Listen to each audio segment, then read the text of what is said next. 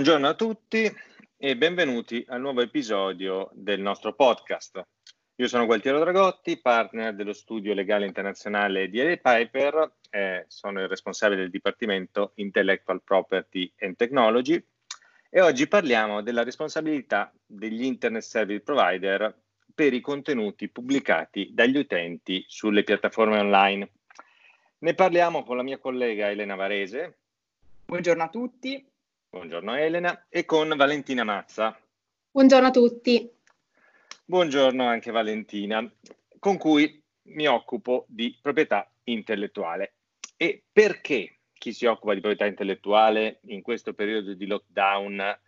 ha interesse a approfondire il tema della responsabilità degli internet service provider? Perché in questo periodo la tecnologia ha un ruolo particolarmente importante è quello che ci consente di comunicare, è anche quello che ci consente di divertirci. E, e, però questo crea delle tensioni. È notizia di questi giorni, per esempio, che nel Regno Unito alcune case discografiche hanno fatto causa a, a, alla, ad alcuni utenti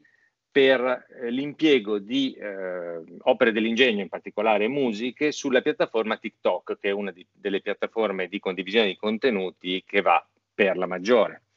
Anche in Italia abbiamo lo stesso tipo di eh, questioni. Sempre presentando le notizie di questi giorni, la Procura di Bari ha contestato l'impiego della eh, piattaforma Telegram, in particolare alcuni canali venivano impiegati per la condivisione di interi numeri di eh, giornali e periodici, ovviamente in violazione dei diritti dei titolari, degli editori che hanno contestato appunto la liceità di questa condotta e la Procura ha eh, chiesto la mh, disabilitazione di questi canali arrivando in caso in cui Telegram non avesse acconsentito a, a ipotizzare addirittura la chiusura della piattaforma. Quindi un tema estremamente caldo, un tema che coinvolge appunto da una parte quello che fanno gli utenti in queste piattaforme di condivisione e dall'altra la responsabilità di chi le gestisce, che sono poi appunto gli Internet Service Provider, che l'acronimo, eh, l'acronimo più in uso, appunto etichetta come ISP. Bene, Elena, quali sono i principali obblighi degli ISP rispetto ai contenuti pubblicati dagli utenti? A livello nazionale eh, la responsabilità degli Internet Service Provider è disciplinata dal decreto legislativo 70 eh, del 2003 che ehm, ha dato attuazione alla direttiva eh, 31 del 2000 sul commercio eh, elettronico che si chiama anche direttiva e-commerce. Eh, sebbene il legislatore abbia previsto un regime parzialmente diverso a seconda che si tratti di servizi di semplice trasporto, di memorizzazione temporanea o di hosting, eh, l'articolo 17 del decreto eh, e-commerce chiarisce l'assenza in capo ad ogni prestatore di servizi della società dell'informazione di un obbligo generale di sorveglianza sulle informazioni che trasmettono o memorizzano. Allo stesso modo, però, nessuna di queste tre categorie è soggetta ad un obbligo generale di ricercare attivamente fatti o circostanze che indichino la presenza di attività illecite. Qualora sia a conoscenza di presunte attività o informazioni illecite, infatti il prestatore di servizi ha unicamente l'obbligo di informare tempestivamente l'autorità giudiziaria o quella amministrativa avente funzioni di vigilanza eh, e di fornire a richiesta delle autorità competenti le informazioni in proprio possesso che consentano l'identificazione del destinatario dei propri servizi al fine di individuare e prevenire attività illecite. In ogni caso l'autorità giudiziaria o amministrativa può esigere che il prestatore ponga fine a una violazione o pedisca e dunque l'ISP può essere de- destinatario di ingiunzioni anche se non responsabile dell'attività illecita. Questo perché spesso l'ISP è l'unico soggetto noto nella catena dell'illecito a fronte di contraffattori con server localizzati all'estero e di difficile identificazione. Ho capito. Tu hai parlato quindi di diverse categorie di Internet Service Provider o di ISP, ma quali sono le principali differenze?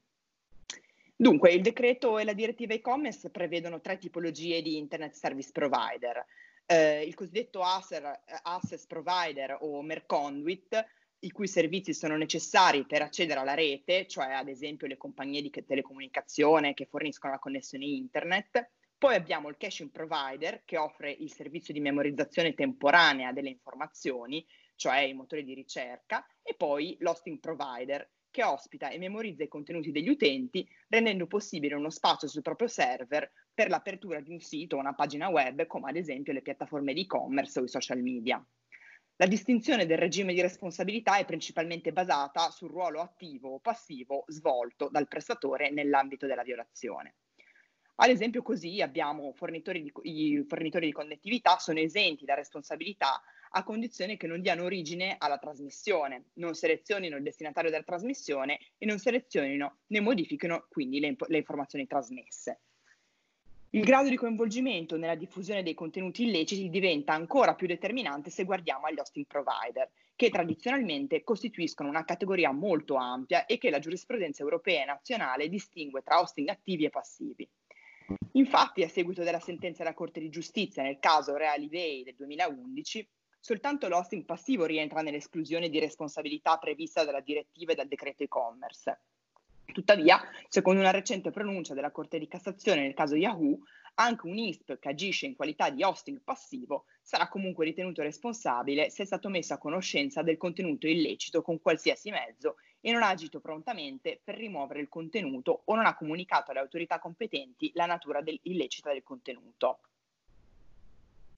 Grazie. Quindi abbiamo della giurisprudenza, ma le due sentenze che hai citato non esauriscono il, il, contenzioso e la giurisprudenza su cui possiamo fare affidamento. A me risulta che a livello europeo, a livello nazionale e anche a livello europeo, ci siano state numerose controversie promosse dai titolari di diritti di proprietà intellettuale nei confronti degli ISP coinvolti ovviamente a vario titolo e nelle varie categorie che Elena ci ha spiegato. Valentina, ci spieghi qual è l'orientamento prevalente?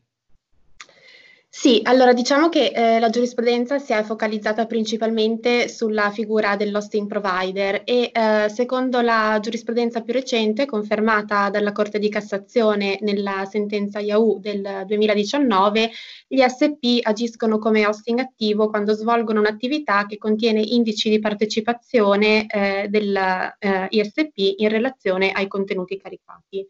Tra questi indici la Corte elenca tra le altre le attività di filtraggio, classificazione, valutazione, monetizzazione, promozione dei contenuti, cioè in poche parole qualsiasi attività che migliori l'esperienza dell'utente e eh, la sua fiducia nei confronti del fornitore di contenuti.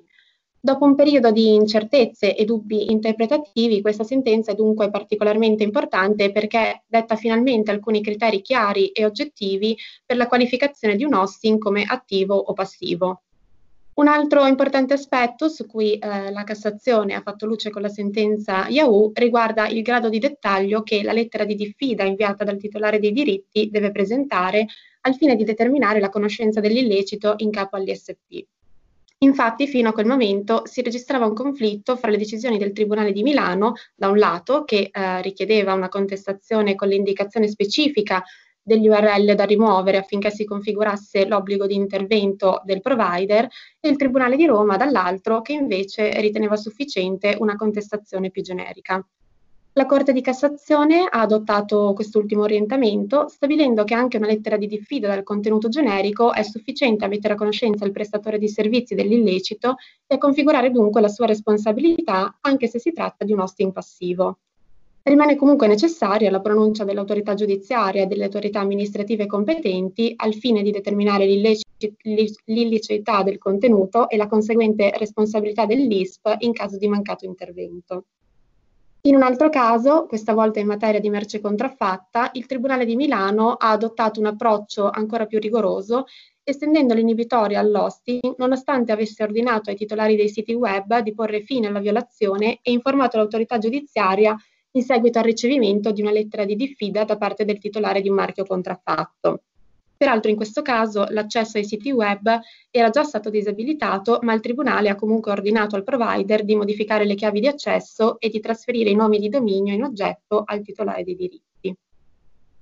Grazie, quindi c'è un tema di modalità di contestazione da una parte e ampiezza dell'ordine di inibitoria, dell'injunction, che ovviamente deve tenere conto della natura eh, particolare della rete, dei contenuti, del fatto che possono variare, cosa questa che ci porta a un tema eh, molto delicato che è quello delle cosiddette dynamic injunction. Elena, ci puoi spiegare di cosa si tratta e cosa ne pensi? Certamente, eh, le Dynamic Injunctions costituiscono uno strumento di tutela certamente favorevole ai titolari dei diritti, in quanto coprono in una certa misura e a certe condizioni le violazioni future, soprattutto nel caso in cui vi sia un rischio significativo di reiterazione del comportamento illecito. Sebbene non siano espressamente previste a livello normativo, eh, questo tipo di inibitoria è stato concesso dal Tribunale di Milano per disabilitare l'accesso ai siti pirata che trasmettevano illegalmente le partite di calcio nella misura in cui tali siti web cambiavano in tutto o in parte i loro nomi di dominio, i cosiddetti siti alias. Per ottenere questa forma di tutela, il titolare dei diritti deve dimostrare una connessione oggettiva attraverso l'identità dei contenuti e una connessione soggettiva attraverso la, ricondu- la riconducibilità dei siti al medesimo soggetto. Un principio sostanzialmente analogo è stato recentemente affermato anche dalla Corte di Giustizia che ha stabilito l'obbligo di Facebook di rimuovere tutti i post non solo identici, ma anche equivalenti a contenuto ritenuto illecito. Il vantaggio di una tutela così ampia è sicuramente una maggiore celerità e risparmio di risorse per il titolare dei diritti e il sistema giudiziario in generale, in quanto diversamente sarebbe necessario instaurare un singolo procedimento per ogni sito e, e nuovo alias. Tuttavia, perché in questo modo il richiedente, eh, la, il soggetto che deve comunicare all'ISP i siti da oscurare di volta in volta, il rischio di demandare l'accertamento della natura illecita della condotta di competenza dell'autorità giudiziaria ad un soggetto privato. Per ovviare a questo inconveniente e contemperare gli opposti interessi, il Tribunale di Milano ha quindi previsto un meccanismo di manleva in favore degli ISP nel caso in cui i siti segnalati dal titolare dei diritti come alias non rientrassero nel comando giudiziale o ledessero i diritti di terzi.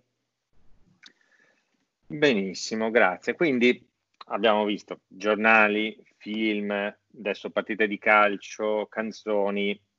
In ogni caso, quindi parliamo di diritto d'autore. Il diritto d'autore è al centro di tutte queste vertenze. Ora, sul diritto d'autore si è parlato tanto negli ultimi anni della cosiddetta nuova direttiva copyright, che ha proprio la funzione di adattare il quadro del diritto d'autore dell'Unione Europea alle evoluzioni delle tecnologie digitali e anche alla, ai nuovi modelli di business, tra cui quelli di cui ovviamente abbiamo parlato, ridefinendo in una certa misura gli equilibri tra gli interessi dei titolari dei diritti da una parte e quelli delle piattaforme online dall'altra, tenendo conto ovviamente anche di altri eh, importanti diritti che sono quelli che per esempio hanno a che fare con la libertà di informazione, espressione del pensiero, eccetera, eccetera. Ora, eh, anche alla luce di quello che siamo detti, Valentina, eh, quale impatto avrà l'attuazione della direttiva copyright sulle questioni che abbiamo appena trattato? Sì, eh, diciamo che proprio l'assenza di un obbligo generale di sorveglianza per l'Internet Service Provider è stata al centro dei lunghi dibattiti che hanno portato all'approvazione della direttiva sul diritto d'autore nel mercato unico digitale, nota appunto anche come direttiva copyright. In particolare, il dibattuto articolo 17 della direttiva copyright disciplina la responsabilità dei prestatori di servizi di condivisione dei contenuti vale a dire coloro che gestiscono un servizio il cui scopo principale o comunque uno degli scopi principali è quello di memorizzare e dare accesso al pubblico a grandi quantità di opere protette dal diritto d'autore o altri materiali protetti caricati dagli utenti. Il servizio poi eh, organizza e promuove a scopo di lucro. Sebbene si tratti quindi di una definizione molto ampia, i destinatari principali di tale eh, previsione sono indubbiamente i giganti del web come YouTube e Facebook, il cui modello di business presuppone la condivisione di contenuti, alcuni o molti dei quali protetti appunto dal diritto d'autore da parte degli utenti, come dimostra anche il fatto che il legislatore europeo abbia previsto un regime di responsabilità attenuata per le start-up e per le imprese che non raggiungono un numero elevato di utenti unici. Rispetto alla versione iniziale, che eh, prevedeva un vero e proprio obbligo di monitoraggio attivo a carico degli hosting provider, la direttiva copyright, come approvata da ultimo dal Parlamento europeo, ha adottato un sistema volto ad indurre tali soggetti a negoziare licenze con i titolari dei diritti. Infatti l'articolo 17 della direttiva copyright stabilisce che in assenza di una licenza la responsabilità può essere esclusa soltanto se la piattaforma dimostra di aver compiuto i massimi sforzi per ottenere una licenza, di aver compiuto i massimi sforzi per prevenire l'upload e la condivisione dei contenuti protetti, individuati a cura dei titolari dei diritti, e in ogni caso di aver agito tempestivamente su segnalazione sufficientemente motivata del titolare dei diritti per disabilitare l'accesso o rimuovere dai propri canali i contenuti illeciti e impedirne il caricamento in futuro.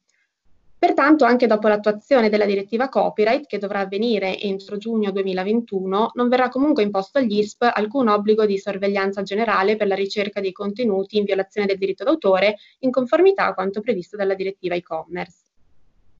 Grazie. Quindi giugno 2021 dobbiamo aspettarci l'attuazione della direttiva. Dobbiamo anche aspettarci auspicabilmente che eh, la pandemia e l'emergenza attuale sia ormai dietro le spalle e, e forse avremmo fatto tesoro a quel punto eh, di, di quello che ha voluto dire anche in questo periodo di emergenza la, la condivisione di contenuti, il, il, quanto le piattaforme si siano rivelate importanti per gestire sia l'emergenza, ma anche per gestire eh, tutto quello che è l'e-commerce e la parte della nostra società che continua a funzionare. Eh, è possibile che eh, le, le, linee di evoluzione della, giurispr- della, della, giurisprudenza che ci ha raccontato Elena, adesso anche normative che ci hai velocemente riassunto Valentina, eh, si debbano essere ulteriormente affinate anche alla luce di quello che sta succedendo e della centralità che queste piattaforme ottengono e eh, ovviamente dall'altra parte anche dal riconoscimento che, eh, ci, che tutti i giorni facciamo dell'importanza dei contenuti. Senza i contenuti ovviamente tutto quello di cui abbiamo parlato non avrebbe senso e senza, ci, dicono, ci dice forse qualche secolo di storia, senza un'efficace tutela del diritto d'autore, la creazione di questi contenuti rischia di essere messa in difficoltà. Quindi dobbiamo da una, da una, parte salvaguardare appunto la creazione di contenuti e gli autori dei contenuti e dall'altra parte tenere conto di tutte queste nuove modalità di condivisione di cui avete parlato e arrivare a una sintesi che consenta di fare ingresso appunto nel nuovo decennio con nuove norme e si spera vecchi problemi alle spalle. Bene, con questo abbiamo finito questo nostro eh, episodio, nuovo episodio del podcast. Io ringrazio Elena e Valentina che ci hanno supportato e do appuntamento a tutti alla prossima puntata. Grazie e arrivederci.